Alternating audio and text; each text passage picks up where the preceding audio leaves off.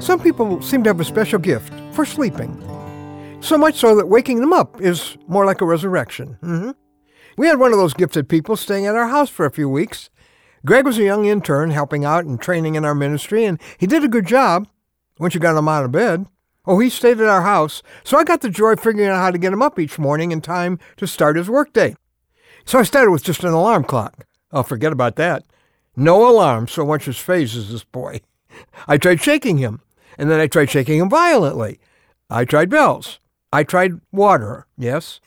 If he ever did wake up, he just went back to sleep until I landed on the extreme wake up option the pan. Yeah, I got the biggest metal pan we had. I got the biggest metal spoon we had. And I marched into his room playing percussion.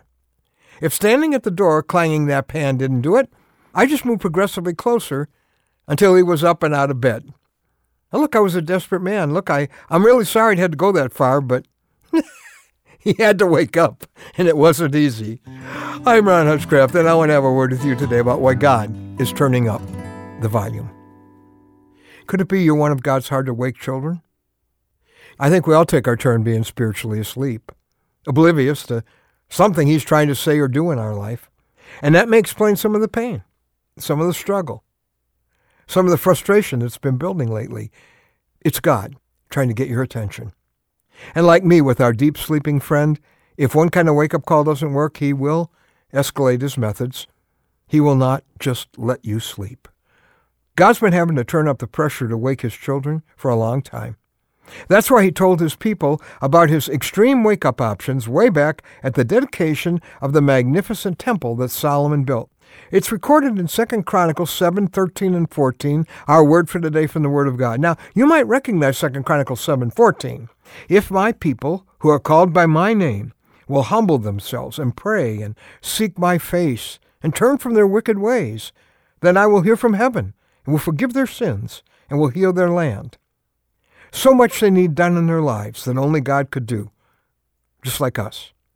But first, they've got to wake up and deal with their pride, their self reliance, their casual relationship with God, and the things that they're not doing God's way.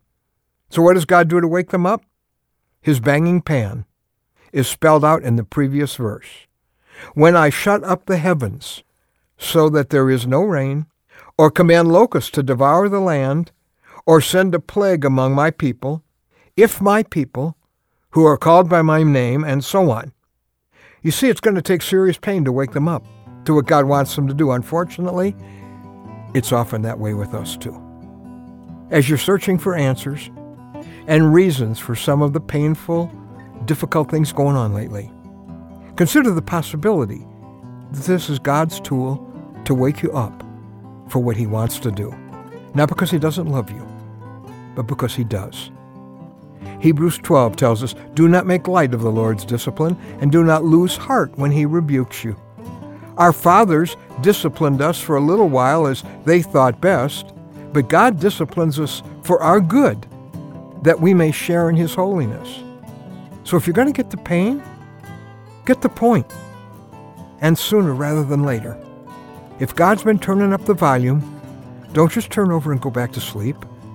The noise is only going to get louder because God loves you too much to stop trying to get your attention, to stop working on you to live the way He created you to live. The sooner you wake up, the sooner it will let up.